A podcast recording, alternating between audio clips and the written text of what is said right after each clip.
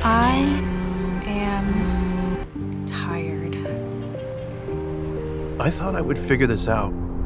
I feel like I have to be perfect. Always on. Always moving. Why, is it so, so loud? I desperately need a place where I can slow down. A space to call home. A home that allows me time to process. To discover who I'm meant, to, be.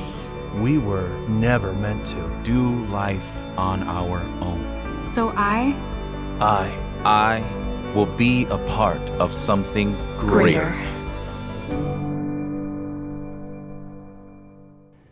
Well, good morning for any of you who don't know me. My name is John Perrine. I am the pastor here at Community Lincoln Park. Uh, apologies to those of you sitting in the first couple rows. It does remind me anytime I would buy a movie theater ticket in the front row and you're like, you're in it, it takes a while to adjust. Uh, I do love this projector though. This, it's great. Uh, we've had TV problems, so thank you to our amazing tech team who continues to solve every magical. Yeah, come on.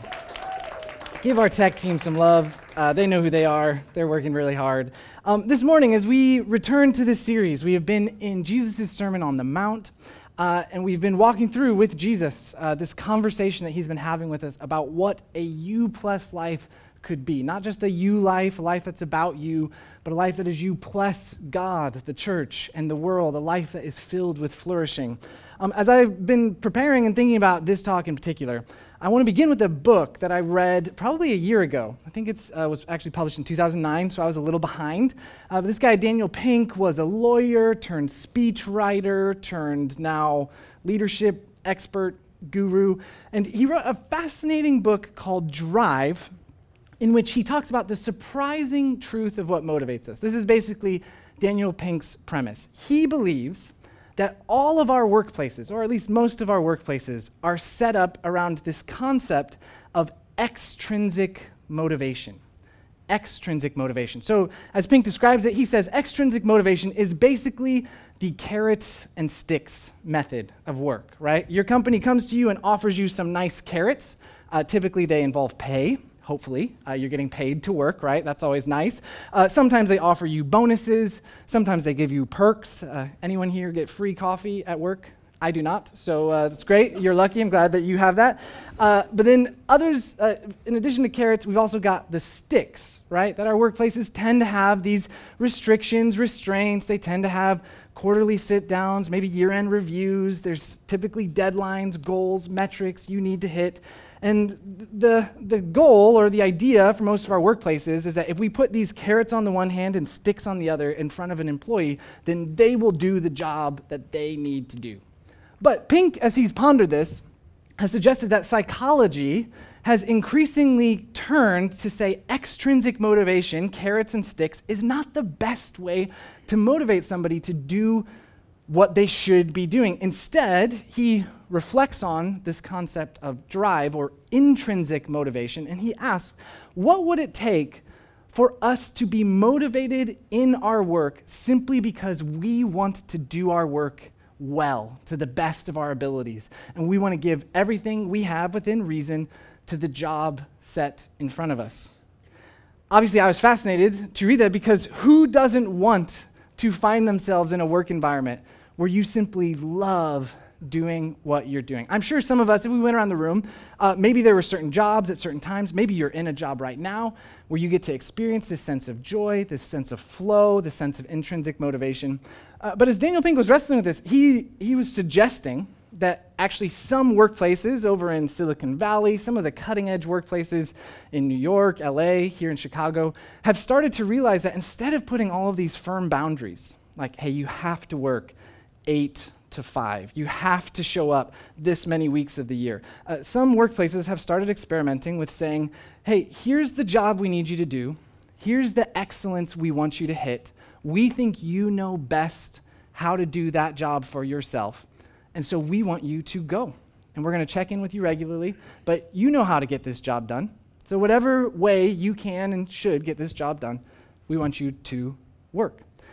As I read that, I couldn't help but think about this conversation we've been having around the U plus life and even around righteousness here in the Sermon on the Mount. If you've been with us the last few weeks, uh, we've been leaning into Jesus' teaching here in Matthew 5 to 7.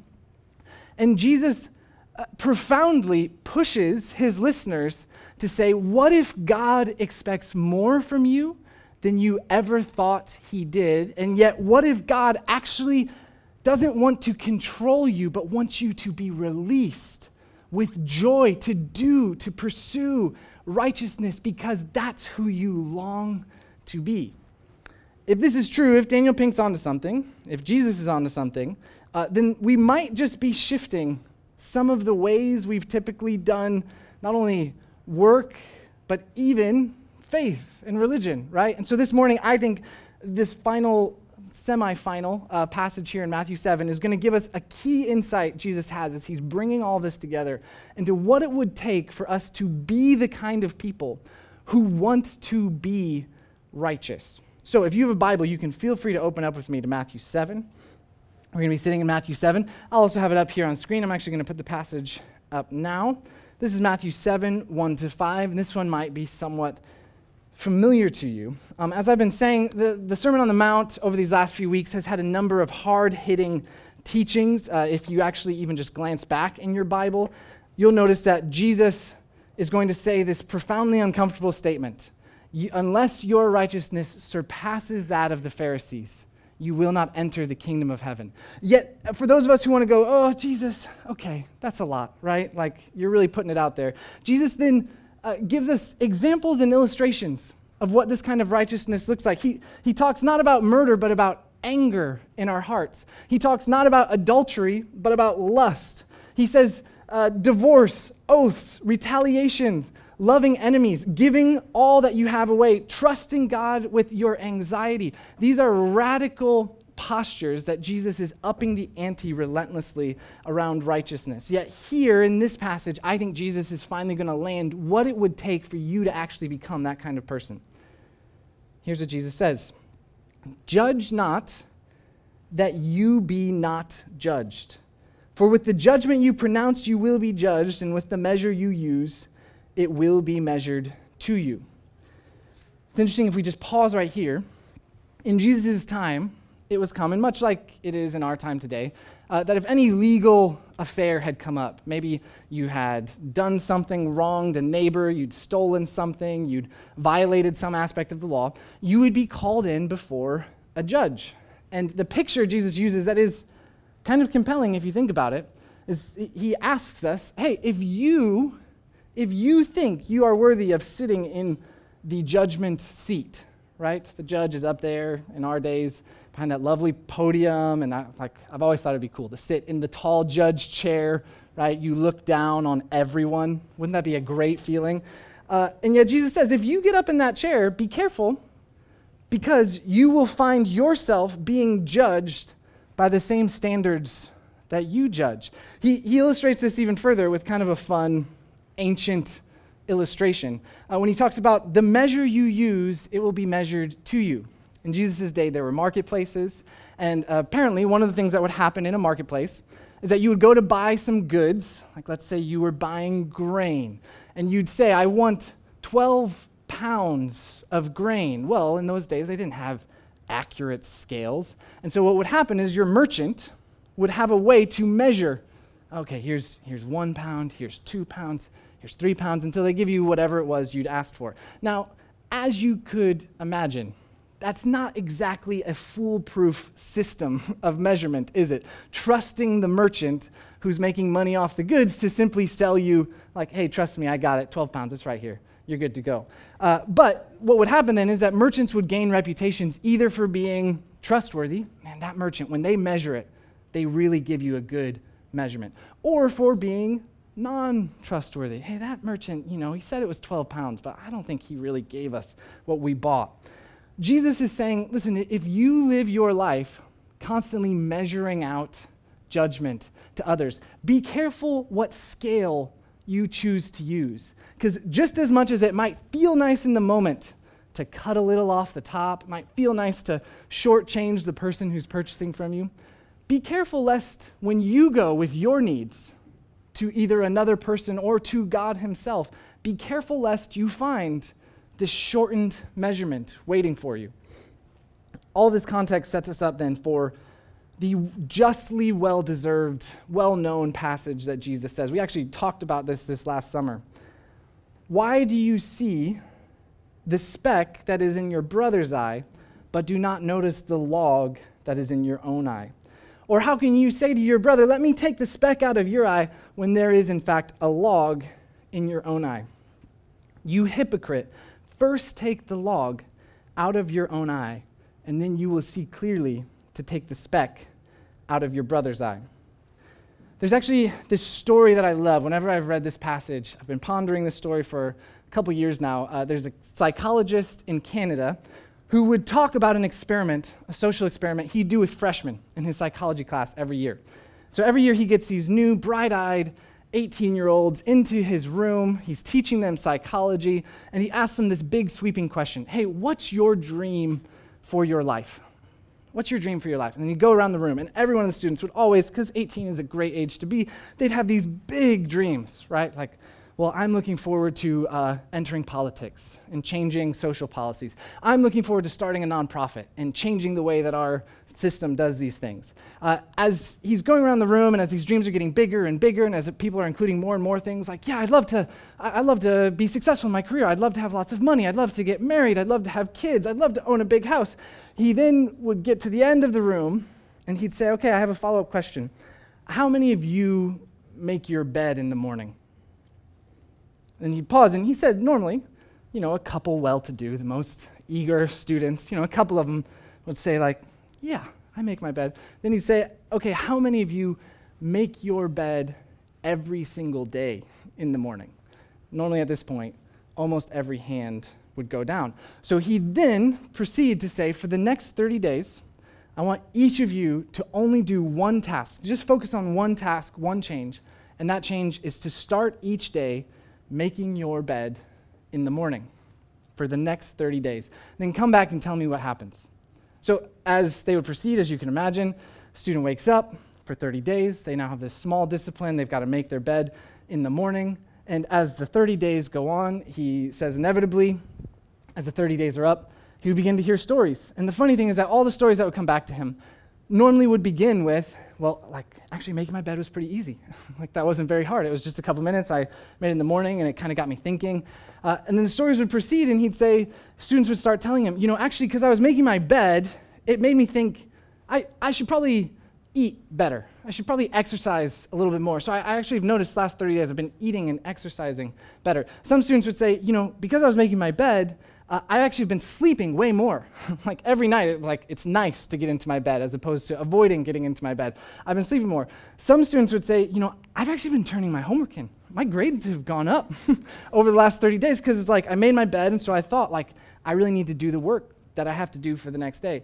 Uh, there actually is a famous TED talk, if any of you have seen this, by Admiral William McRaven that I think has been in conversation with this psychologist. William McRaven uh, has worked with the Navy SEALs, who, of course, are the most rigorous, profound, uh, physical training regimen that any military unit in the world has to go through.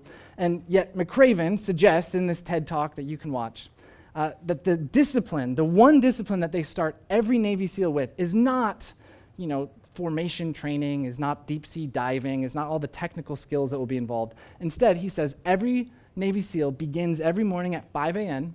when they wake up, and to perfection, they make their bed the exact same way every single day. He says that is the genius of the Navy SEALs, that if your day begins with order, then order in the rest of your life will follow what I really like about this simple illustration is inevitably all of you now are going to come talk to me about whether or not you make your beds, and some of you are feeling guilty right now, and I will be the first to confess I don't think my bed was made this morning, so uh, yes, take this all for a grain of salt. Uh, but what I really like about it is it forces us to ask where does change happen in our lives, right? Where, where does change actually happen? And for so many of us, the the confusion or the temptation is that we're so tempted to think if we get our dreams right, if we go big, if we say, I'm going to become this sweeping person, then that's hopefully how change occurs. And yet, so many of us realize uh, what normally happens when we go so big is we start to see all of the reasons, the obstacles that are in front of us. We start to feel bad, ashamed that we haven't done some of the goals we set ourselves out to do. Then we start looking around and we say, oh, why, why do they get to get ahead? Like, why are they making more money than me? Why, why do they seem to be a happier person than I am?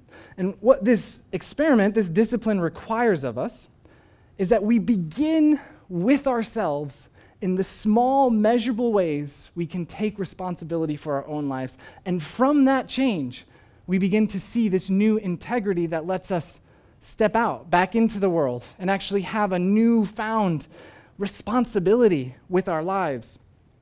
Uh, the interesting insight this psychologist says every time he does this experiment. So he says it's not just the stories that come back of how students' lives begin changing over these 30 days. And again, it's small, it's just a 30 day experiment. But he says the most interesting thing to him is that uh, the effect this change has on those around the student is extraordinary. For, on the one hand, he says almost 50% of the time, as he'll ask students about how people are interacting with them, students will observe that other roommates, if they're living in a house with others, uh, their roommates will notice that some change has happened. They'll say, Well, why's your bed made? like, what are you doing? Uh, your bed's been made every day. Like, why is your room clean? And then the roommate will say, Well, I've been doing this thing 30 days, making my bed every day. And that roommate inevitably will respond, Wow, that, that's great. I want to do that. Like, actually, I think I'm going to make my bed. And so, inevitably, every year, this social experiment kicks off, and across the campus, houses get cleaner. Like, it's this amazing thing as college students all start making their beds. Yet, he said about 50% of the time, the rest of the time, he's amazed that students will come back with stories about how their responsibility for themselves actually aggravates those around them. It can actually be sort of irritating, even frustrating, angering. And so students will say, you know, they go into a house, they start making their bed, and some roommates will go, hey, What are you doing? Making your bed? What, you, you think you're better than the rest of us? Like, I don't make my bed. I don't have time to make my bed. You, who do you think you are making your bed when I, I don't have the time to do the thing that you're saying? That's ridiculous. That's so stupid. That won't make any difference. And he said, It's amazing to watch that this, this small step of responsibility actually ripples out and creates new opportunities both for change in others' lives and yet also resistance. I think Jesus captures this. So he says, Not, don't ever offer correction to those around you. But Jesus says, begin with yourself and then see what happens out in the world. Like the specks of sawdust are real. The people that drive you crazy are crazy making in their own way. And yet, first, first, if you can begin, can begin with yourself, that is what will allow you the integrity and opportunity to speak into the lives of others. If, if all of this sounds interesting to you, or if all of this resonates and gets you kind of riled up, excited, like, yeah, let's go make our beds. Uh, it's because this, this concept, uh, which I'll go ahead and call here uh, based off of a popular book that's just been released, I'll call radical responsibility. Uh, this concept of radical responsibility is, in fact, all the rage right now. if you go around, you can find TED Talks. You can find uh, newly published books from pop psychology, positive psychology, self help gurus, uh, psychoanalysis, neuroscientists are talking about how if you begin with responsibility for yourself, you'll be amazed to see how it ripples out across your life. Uh, this book I've thrown up is by Fleet Maull. Just give you a little bit on Fleet's bio.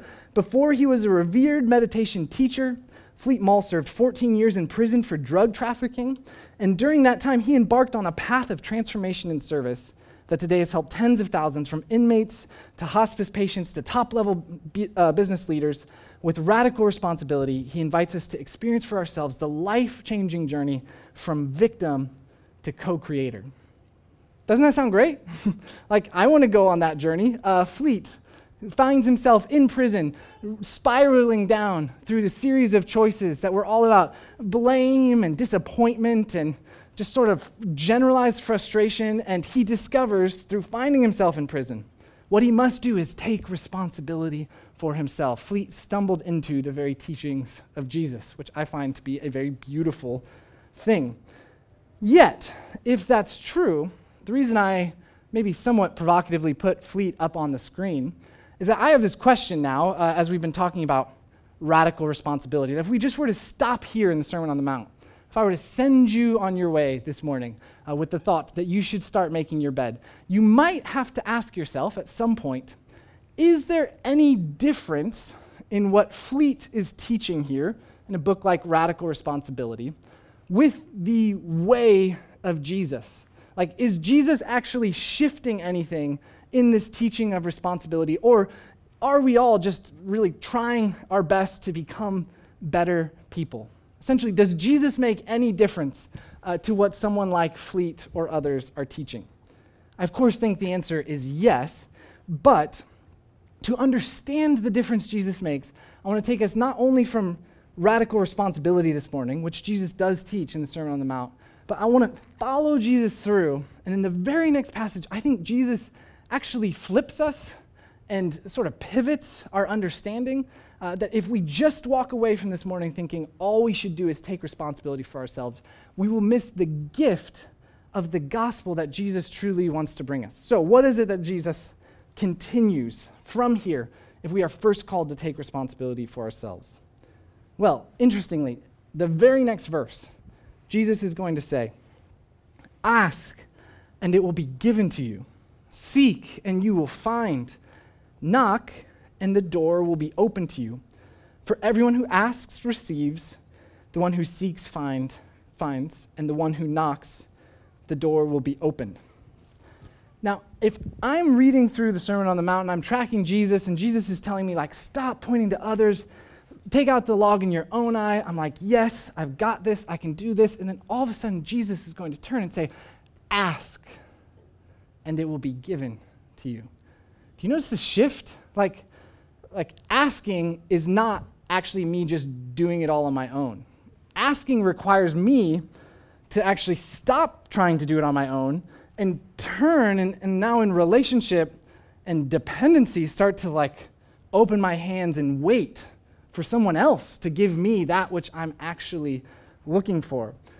Um, this, this verse is so straight, so powerful, that it's almost unnerving, isn't it? Jesus is like, ask and it will be given to you. if you take that seriously, surely this is exciting, right? This seems pretty good that God, that Jesus, is saying to us, hey, if you ask for it, I'll give it to you.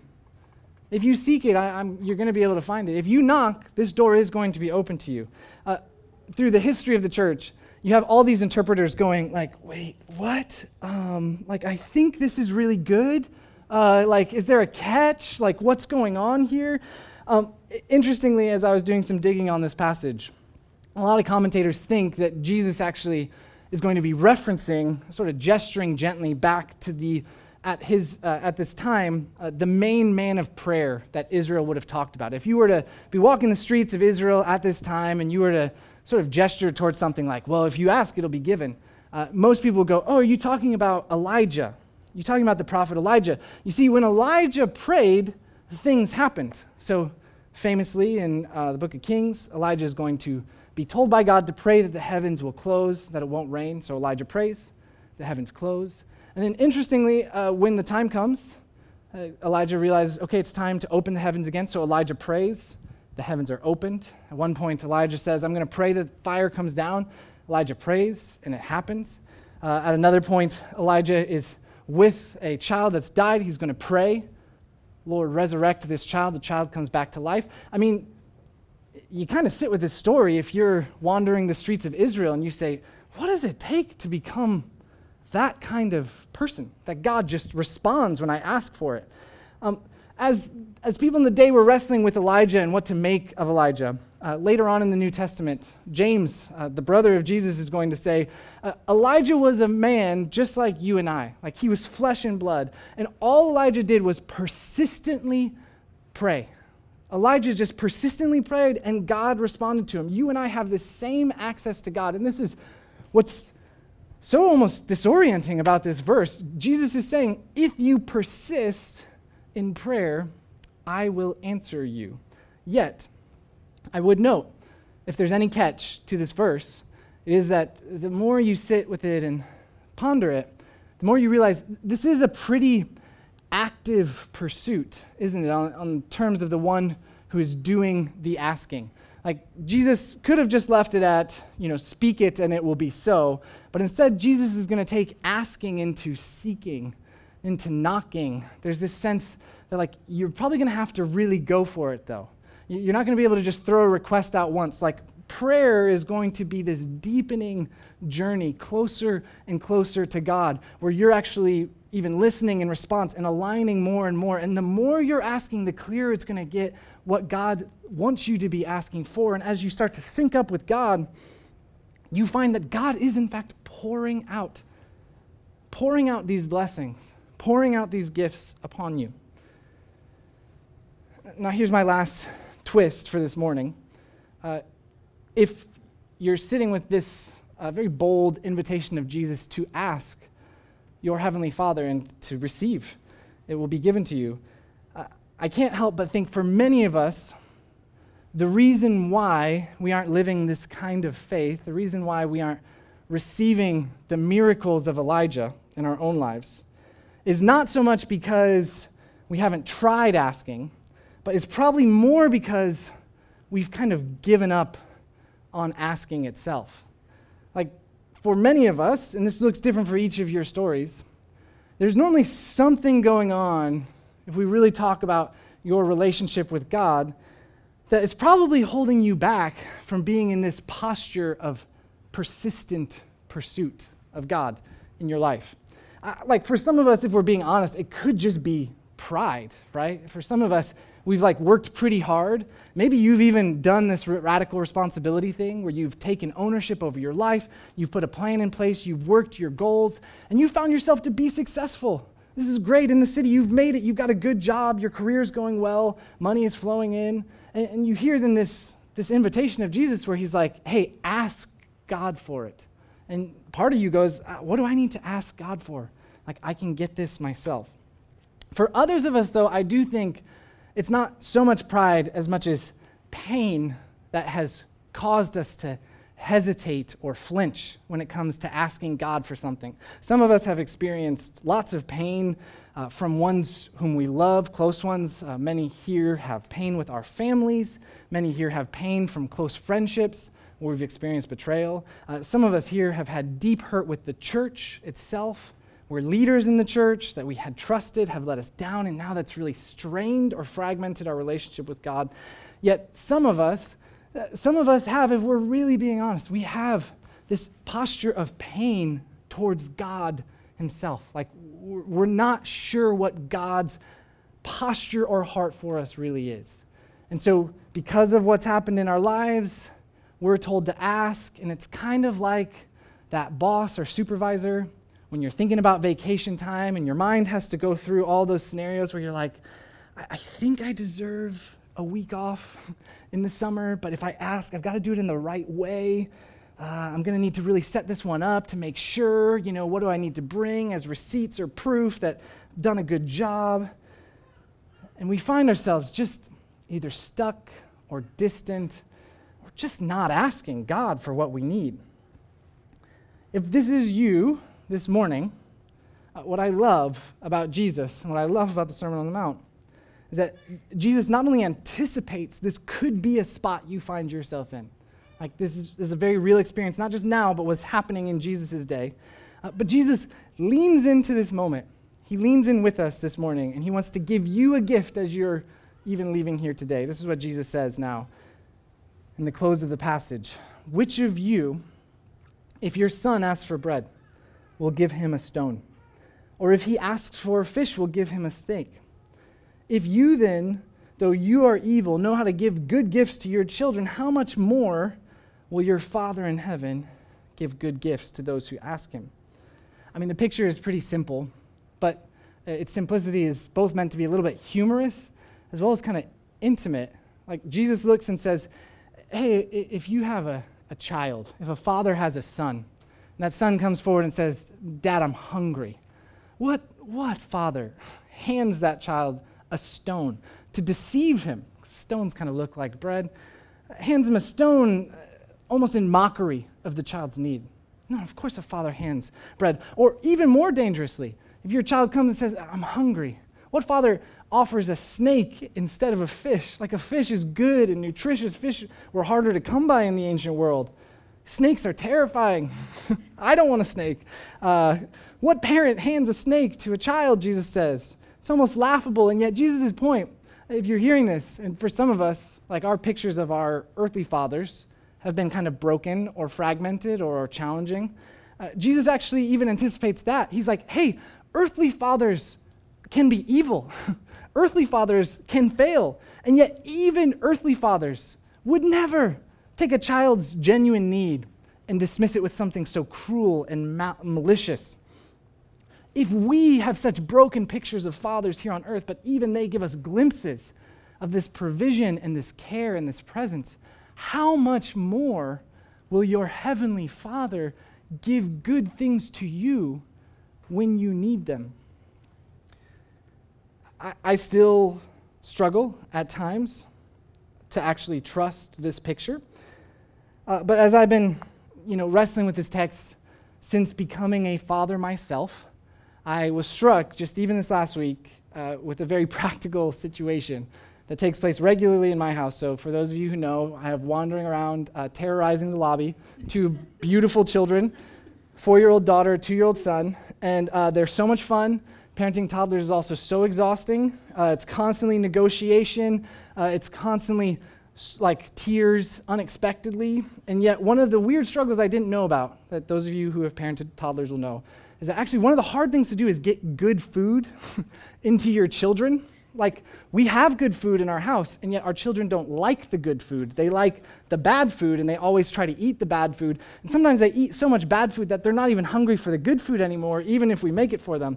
So, almost every night, there's this struggle around dinner time that, like, I have to resist the urge to give snacks to the children to keep them appeased and at bay throughout the day uh, so that they will actually be hungry when dinner time comes for the good food that we're preparing for them. In fact, my son Hayden is obsessed right now with these small packets of Welch's gr- fruit snack gummies, right? Yes. Some of you are still totally hooked. That's great. And uh, with these snacks, I mean, here's the thing Welch's says like real juice is in these fruit snacks. There's nothing of substance or nutrition in these fruit snacks. And of course, that's part of the reason why my son Hayden loves them, because they are a hit of sugar, a hit of joy. Uh, he pounds them back. We feel semi okay as parents because there's fruit in the title. And uh, it's great. So he knows now, because he's just two, he's starting to learn how to speak. He knows where the, the fruit snacks are, and he knows how to come up and ask for gummies. Gummies. And so every day, at unexpected moments, he'll dart in, he'll come up to you, and he'll say, Dada, Mama, gummies, gummies. Like, give me a hit of those gummies, you know? And and so this normally, you know, we give him gummies enough that we've probably encouraged the habit and like it's a thing and he gets it as a snack and it's great. But just recently I was cooking dinner this last week. Uh, I'm sitting there at the stove and I've got this this great meal on. Like it's rice, it's vegetables, it's chicken. I know they like they love this meal. I've been cooking it for just a little bit and the kids are running around and I know it's going to be ready soon, but it's taking just a little bit longer than I would have liked. And all of a sudden, Hayden, my son, runs up to me and he goes, Dada, gummies, gummies, like, gummies now. Like, this is a great idea. Why haven't we thought about this before? Like, just hit me up with some gummies. And as his parent, I just knew in this moment, like, if I give you gummies now, it's not going to give you what you need right? Like you, you need a good meal. You, we are struggling to keep you hungry enough to get the good food in your stomach. If I give you these gummies now, you're not going to eat this good, delicious food I've been preparing for you. And so I look at him, and I mean, he's like so excited, so happy. He's like, we're, we're so good right now. Like you and me, this is going to work out great. And I turn and I'm like, Hayden, no gummies, dinner. Like, I've got dinner coming, no gummies. And immediately, as you would expect, the dude loses his mind. Like he goes from zero to a thousand. Uh, genuine tears have sprung from his eyes as he is wailing. He is pleading with me, Dada, gummies, gummies. And I know, I know that he wants gummies, but I also know he needs something better. That he needs to wait. He just needs to wait a little bit longer, and something better is coming. And as I've been pondering this passage, for those of us who are hurting, around our Heavenly Father, I can't help but wonder uh, for some of us if there haven't been moments in our lives where we've turned to God In, in desperation, we've turned to God with something that feels so real and so present and so monumental in the moment, and we've been like, God, God, give it to me. Like, you're my, you're my father. I need this. Like, can I have this now? And what Jesus says is that if we can, if we can pause for just a moment here, our Heavenly Father loves us. He, he knows. He knows what you need. He knows what you need in order to live this life He has called you to. And He's saying, I've got something better. I've got a meal I've been preparing for you. It's going to sustain you so much more than this thing that you think you want right now. Can you trust me to be your heavenly Father? Can you trust me? If I were to summarize these two pillars here in this passage in the Sermon on the Mount, I think Jesus does invite us into radical responsibility. I think for some of us, the challenge is if our lives, if our faith are going to grow and flourish, we actually have to begin with ourselves and we need to take small changes in our own life seriously enough that we can start to see a new direction open up. For those of us in this place, I, I think this tool we've built that we're calling a U plus conversation is a fantastic place to start. We want to help you chart what responsibility for your faith and growth looks like. In fact, the best part about this tool is that we ask you, hey, what do you want to see happen in your life? Like, what do you want to see in your relationship with God? What do you want to see when it comes to the church? But for others of us, I do think the challenge this morning is to return to a radical dependency on our Heavenly Father, to actually look at honestly what this barrier or obstacle is, whether it's our pride or our pain or something else, and to ask do, do we really trust God? If we are taking responsibility for ourselves, do we trust God to give us good things? Do we trust God to meet all of our needs? Here's the closing verse uh, that Jesus turns to. It's kind of beautiful and it's simple I don't even know that there's much I need to say about it. Uh, Jesus is going to end really this huge arc of the Sermon on the Mount by saying, So in everything, do to others what you would have them do to you, for this sums up the law and the prophets. What I love about this picture is that Jesus says, if you can take responsibility for yourself, and if you can walk in radical dependency, what you actually find is that now you've, you've taken your own belovedness, your own, own childlike status so seriously that you can resist all of these urgencies, all of these fears, all of these anxieties, and instead you can open up now in love to the world. I mean, there's a reason why the golden rule has been so enduring. It's because Jesus says that the center of this life is actually a life that can now flow outward in love for others. Can you embrace responsibility enough to take seriously the work that's in front of you. Yet, can you also embrace dependency enough that you can live open handed and free, offering out all of your love to others around you? Let's go ahead and pray. Lord, we long for the kind of faith as a community that would ask you, ask you genuinely, ask you persistently. Lord, that we would come to you not as someone who is removed and far away, but as a father that we can trust loves their children. And Lord, for those here who are feeling stirrings, I pray this season, as we've been journeying through the Sermon on the Mount, would be a, a new season of radical responsibility where they come to you, they reclaim those, those tasks, those discipline, the work they need to do in pursuing you. And yet, Lord, may we not just seek self help on its own, Lord. May we become the kind of people who open our hands and look to you as our Heavenly Father. We pray this in Jesus' name. Amen.